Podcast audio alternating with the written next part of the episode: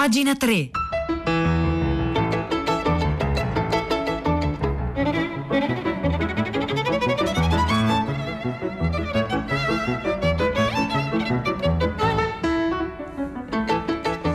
Buongiorno, un saluto da Nicola La Gioia, benvenuti a pagina 3, la cultura nei quotidiani, nelle riviste e nel web 9.48 minuti di venerdì 5 febbraio. Noi oggi cominciamo parlando di Gesù, Gesù come come oggetto di narrazione letteraria sono tanti appunto gli scrittori che si sono, e i registi, no? Eh, eh, pensate al Vangelo secondo Matteo di Pasolini che si sono cimentati, no? Ehm, pensate a Saramago, il Vangelo secondo Gesù Cristo, adesso arriva anche eh, Giosuè Calacciura con Io sono Gesù, ehm, eh, dove appunto ne, ne, scrive per esempio Lanza, dove ancora una volta Gesù viene ri, riraccontato eh, come appunto un, un, personaggio molto più enigmatico rispetto a quello che è stato codificato dalla, dalla tradizione. Infatti il Gesù di Calacciura comincia così, sono nato a Betlemme 30 anni fa, mia madre quando ero bambino raccontava la notte leggendaria della mia epifania per rendermi sopportabili i lunghi viaggi a dorso d'asina quando non aveva altre meraviglie da indicarmi nell'orizzonte del deserto, né animali né profili di rocce e pietre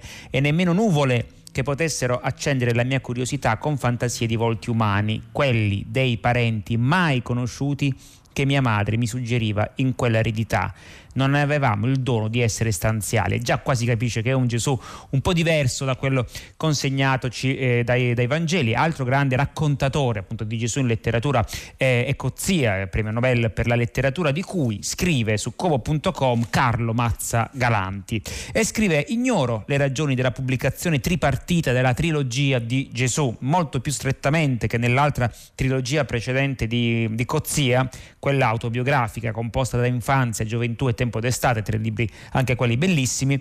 I libri sono qui, cioè nella trilogia su Gesù eh, di J.M. Cozzia, sono um, qui espressione di un unico intento e non sono, non sembrano autonomi alla lettura e trovano soltanto con il terzo volume che, si, che ha un titolo insomma eh, proprio finale la morte di Gesù la loro forma compiuta e definitiva. Traduzione italiana eh, di eh, Maria eh, Baiocchi.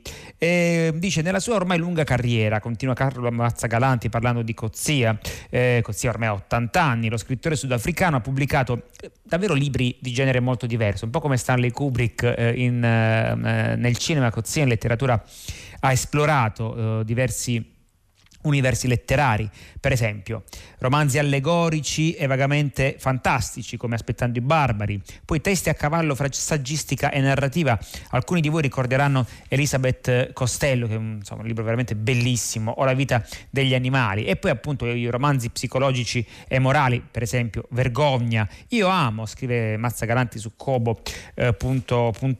eh, amo in particolare la prima fase di Cozzia, quella che ho definito allegorico fantastica. E con la trilogia di Gesù sembra appunto fare ritorno proprio a questo stile. Lo stile di Cozzia, insomma, per chi l'ha letto, è uno stile molto misurato, sembrerebbe appunto freddo, la proverbiale freddezza, scrive infatti Carlo Mazzagalanti, eh, ed enigmaticità dell'autore e delle sue creazioni, nel terzo volume di questa trilogia appunto su Gesù, sembra infine cedere davanti all'episodio che dà il titolo al libro, cioè la, la morte del giovane protagonista. Parentesi biografica, Cozzi ha perso il suo primogenito nel 1989 ed era, aveva affrontato il tema eh, nel maestro di Pietroburgo. Ora, abituatosi, abituato a muoversi in una dimensione di sospensione emotiva, il lettore di Cozzia è quasi colto di sorpresa dal pathos di quest'ultimo libro.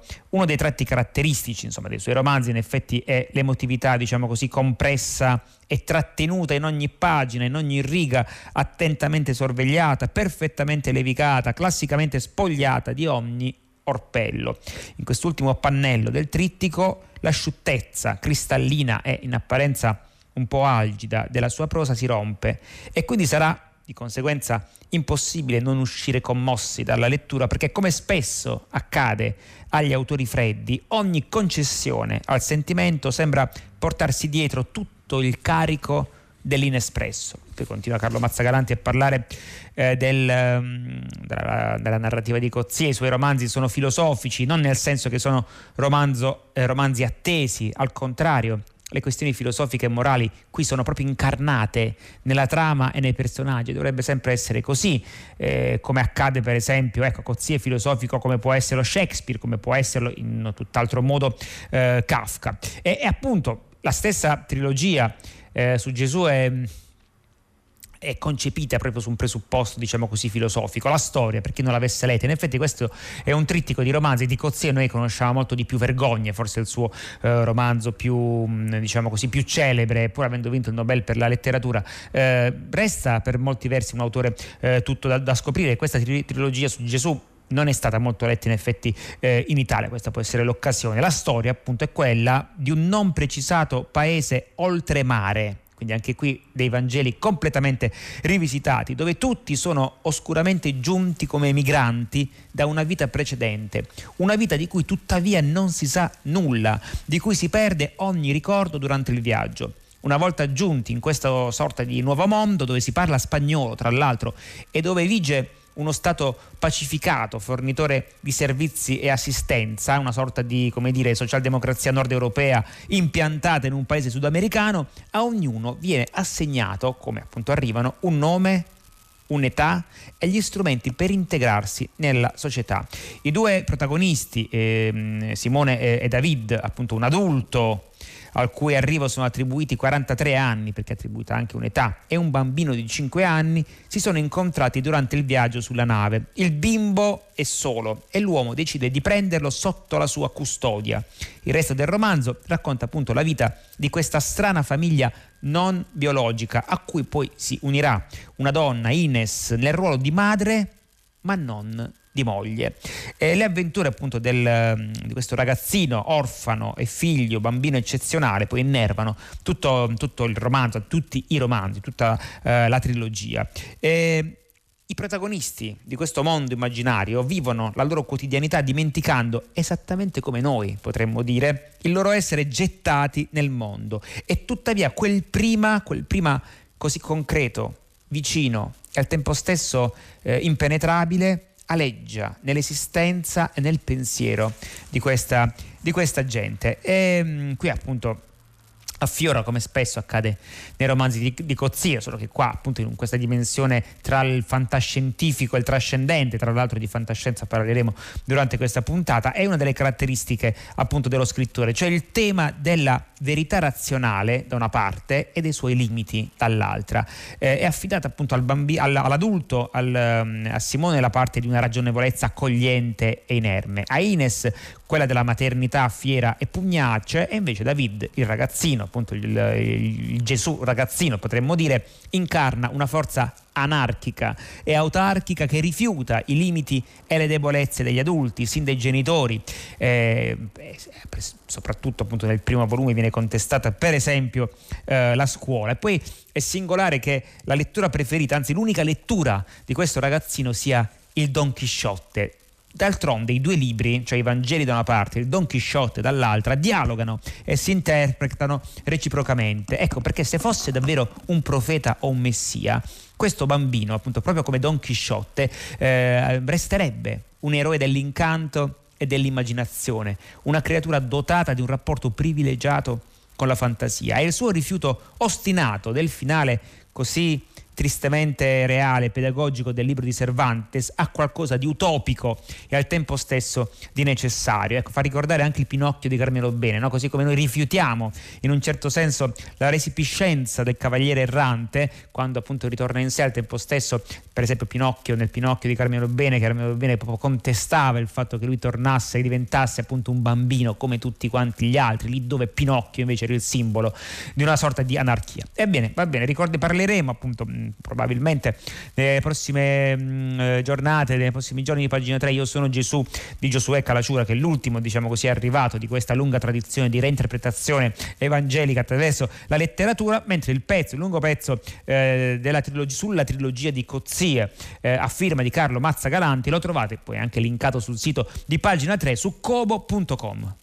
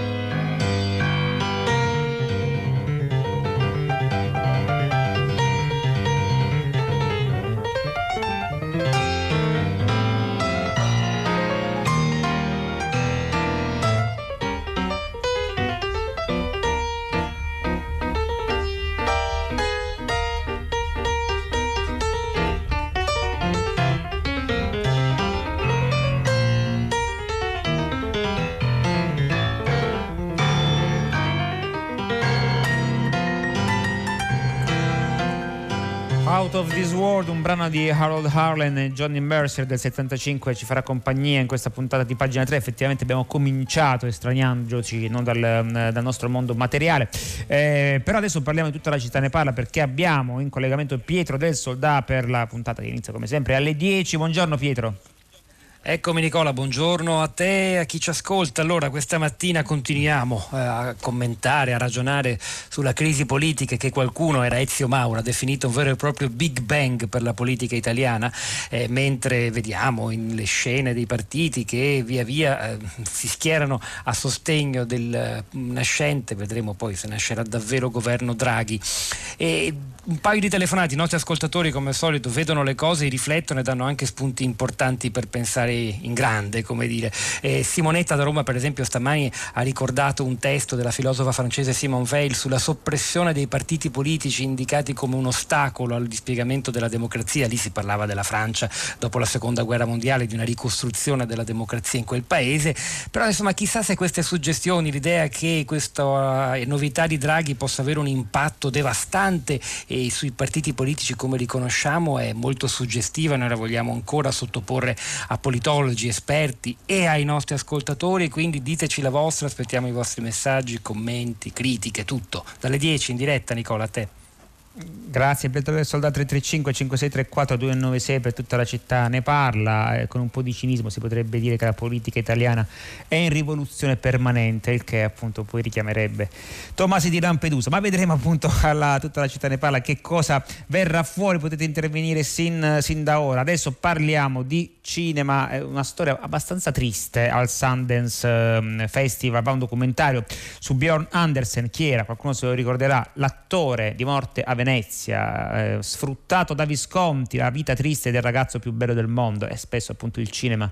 La storia del cinema è costellata di, di, di racconti abbastanza tristi e malinconici. Ne scrive Marco Consoli sulla stampa e comincia proprio da una memoria diciamo, di Bjorn Andersen. Ricordo solo le pareti di velluto rosso, la vernice nera lucida, le lingue voraci. Ecco, eh, Bjorn Andersen, 66 anni, attore svedese diventato una celebrità istantanea nel 71 per il ruolo di Tazio e Morte a Venezia, ricorda così la sera dopo la premiere al Festival di Cannes in cui per festeggiare Luchino Visconti e il suo clan lo portarono in un gay club solo che lui era minorenne. E una delle rivelazioni del, di questo documentario The Most Beautiful Boy in the World, documentario appunto appena presentato al Sundance Festival, in cui due registi, Cristina Lindstrom e Christian Petri, raccontano la vita di quello che fu definito dallo stesso Visconti il ragazzo più bello del mondo. Bello era bello, fu scelto dopo una ricerca del regista in tutta Europa, ma quella definizione, dicono i registi, rispecchiava più che altro l'ego dell'autore, cioè di Visconti. Sei bello solo perché ti ho ripreso io, tanto che lo stesso Visconti, nella conferenza stampa a Cannes, ritrovata appunto dai registi, dai registi di questo documentario proprio negli archivi RAI di Roma, affermò che Bjorn a 16 anni era ormai vecchio, quindi non più appetibile. Fra le risate dei giornalisti in sala, questo lo disse Visconti, penso che fosse un commento sincero, ehm, dice appunto il regista, oggettificava il ragazzo, visto che lo sguardo di oggi risulta intollerabile, perché molto appunto bisogna dirlo, è cambiato eh, nella, nella morale comune, insomma, anche rispetto al il, per ciò che riguarda il rispetto dovuto agli attori e alle eh, attrici insomma dal, dagli, anni, dagli, anni, 70 a oggi. Comunque questo pezzo, mm, perché poi i documentari cinematografici sulla storia del cinema sono spesso molto toccanti, interessanti, belli e intensi, possono essere come film di finzione. Questo appunto pezzo sul, sul Sundance, sul, sul The Most Beautiful Boy in the World, a firma di Marco Consoli, lo trovate oggi sulla stampa.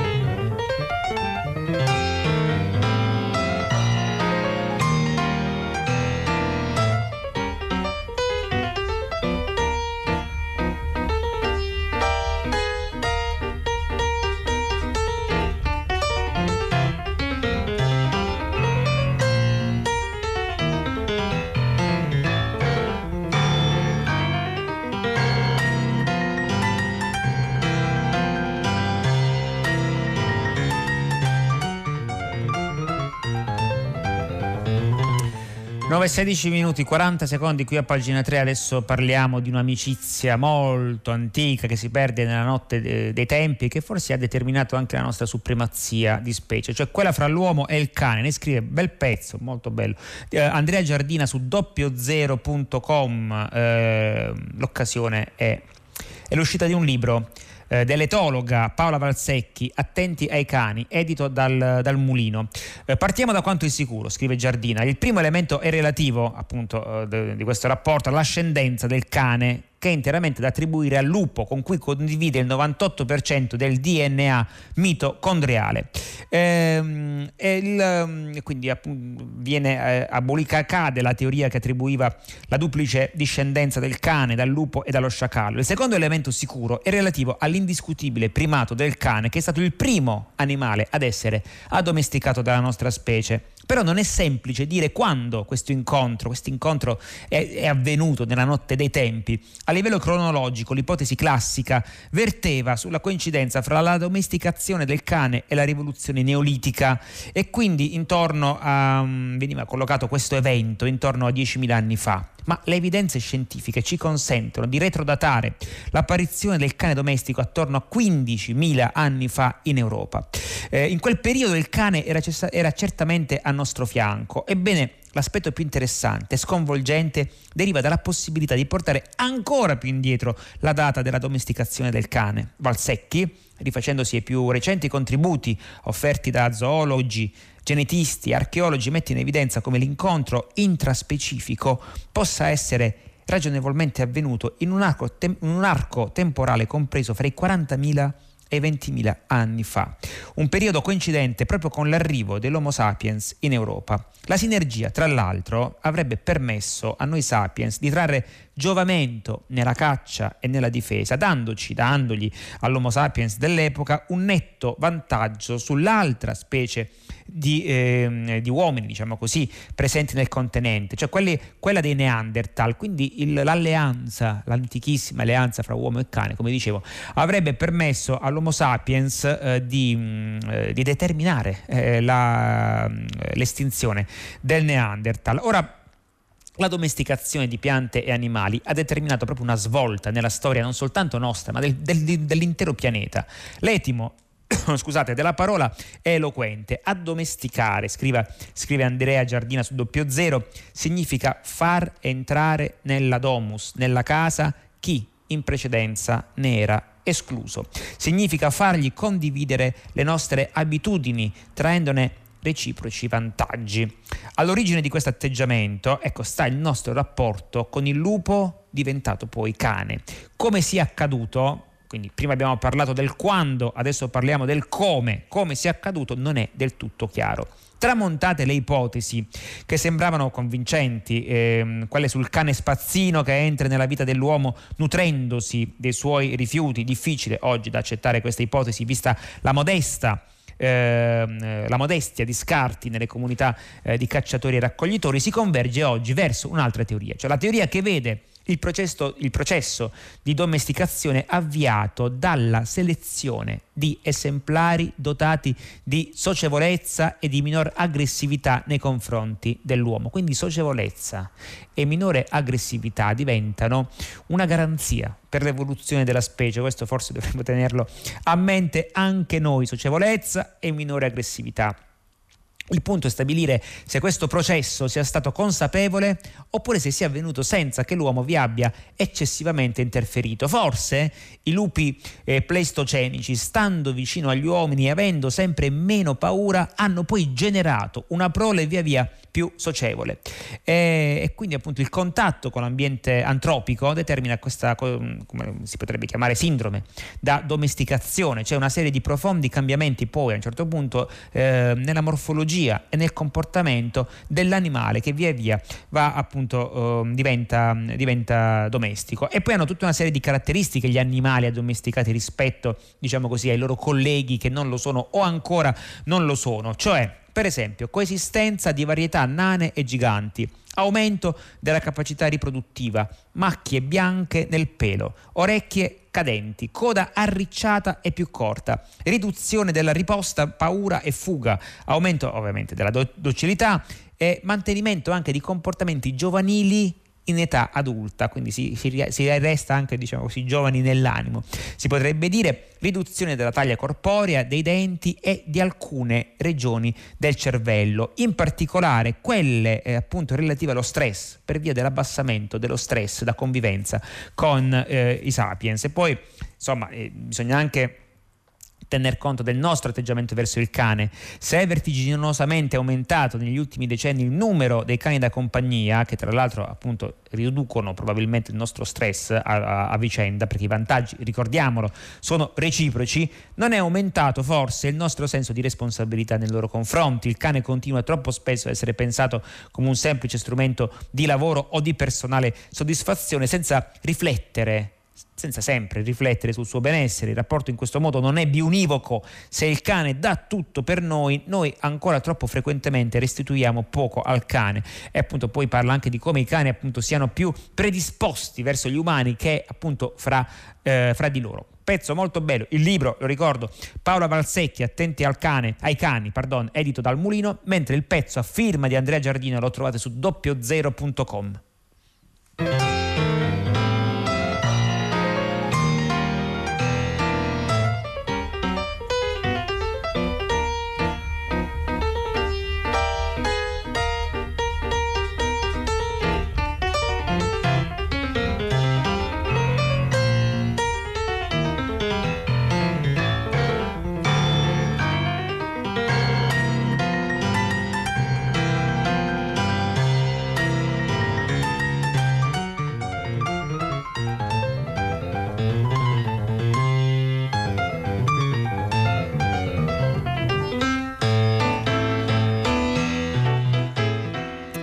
Allora molti di voi stanno amando questo brano che si intitola Out of This World del 1975 perché appunto un ascoltatore chiedeva eh, conferma appunto di questa, di questa, data e poi appunto parla, state parlando a vostra volta di Shakespeare, di Cervantes, di Cozzia, quindi sono tutti i nostri argomenti rifrullati eh, e il brano a proposito del brano si intitola Out of This World. Out of This World ci porta quindi fuori da questo mondo e in quale mondo? In coda alla fantascienza. Sui giornali cartacei oggi ci sono almeno due pezzi pezzi che parlano di fantascienza. Uno su Repubblica si parla di Urania, la classica ehm, collana di fantascienza di Mondadori, e sul Corriere della Sera invece si parla della nuova serie di Ridley Scott, che è appunto una serie su un futuro apocalittico e quindi pure qua si parla di fantascienza. Sul eh, Repubblica Claudia Morgoglione intervista Franco Forte, direttore di Urania. L'avventura di Urania comincia il 10 ottobre del 1952 quando nelle edicole italiane sbarca Le sabbie di Marte, affresco interplanetario scritto da un autore ancora sconosciuto all'epoca in Italia ma destinato poi a diventare un classico, cioè Arthur C. Clarke. Il libro inaugura questa nuova collana Mondadori e arriveranno poi tutti gli autori di culto, Isaac Asimov, Ballard, Philip K. Dick, Ursula Le Guin e così via. Ma oggi, oggi cosa sta succedendo? Un revival della fantascienza, scrive, scrive dice, eh, dichiara Francoforte a, a, Repubblica, aumento per esempio delle donne autrici e delle lettrici di fantascienza, eravamo in un rapporto di 80 a 20, adesso siamo in un rapporto di 50 e 50, stanno andando bene diciamo così le utopie, le distopie no, forse perché già viviamo in un presente quasi eh, distopico. E a proposito ehm, non, non ci si avventura più nello spazio proprio al di là diciamo, del nostro, della nostra galassia, un po' come faceva ehm, Kubrick con 2001, Odissea nello spazio, ma ci si concentra molto sui possibili pianeti vicini da abitare. Sarà per il fatto che appunto nella nostra realtà la Terra rischia di diventare sempre meno ospitale. E allora a proposito di questo c'è appunto la serie di Ridley Scott e qui passiamo al Corriere della Sera. I nuovi Adamo ed Eva non vivono nell'Eden, ma in un pianeta misterioso e desolato che di paradisiaco ha davvero poco. A coprirli non ci sono foglie di fico, mattutine aderenti e ultra tecnologiche. I nuovi Adamo ed Eva, essendoci Ridley Scott, Autore, autore, colui che porterà il libro di Philip K. Dick eh, sullo schermo con Blade Runner, che cosa poteva fare? I nuovi Adamo ed Eva sono due androidi e quindi si potrebbe, mm, ci si potrebbe chiedere se sognano pecore elettriche, venendo al titolo di Philip K. Dick, il loro creatore appunto Ridley Scott e questi biomeccanoidi, chiamiamoli così, hanno il compito di creare un nuovo mondo, ecco perché sono appunto Adamo ed Eva, perché loro sì sono diciamo dei, degli, degli androidi, dei replicanti, ma portano con loro 18 embrioni di esseri umani, una sfida appunto, cioè quella di ripopolare, di ricreare appunto l'umanità in un altro pianeta sperando che venga meglio di, que- di come è venuta di, di, della, dell'attuale, di noi, che tra l'altro è un tema anche che eh, se non ho capito male, se non abbiamo capito male, il mio sono Gesù, Giosuè Calacciura viene molto affrontato, cioè la delusione di Gesù per i suoi, diciamo, uh, per, uh, per, gli esseri, per gli esseri umani che pure suo padre ha creato. Comunque, eh, su Repubblica trovate l'intervista al direttore di Urania Francoforte, mentre il... Um, eh, tanto Francoforte fantastico, nome e cognome evoca il, la città tedesca e poi il, um, sul Corriere della Sera la nuova serie appunto fantascientifica di Ridley Scott.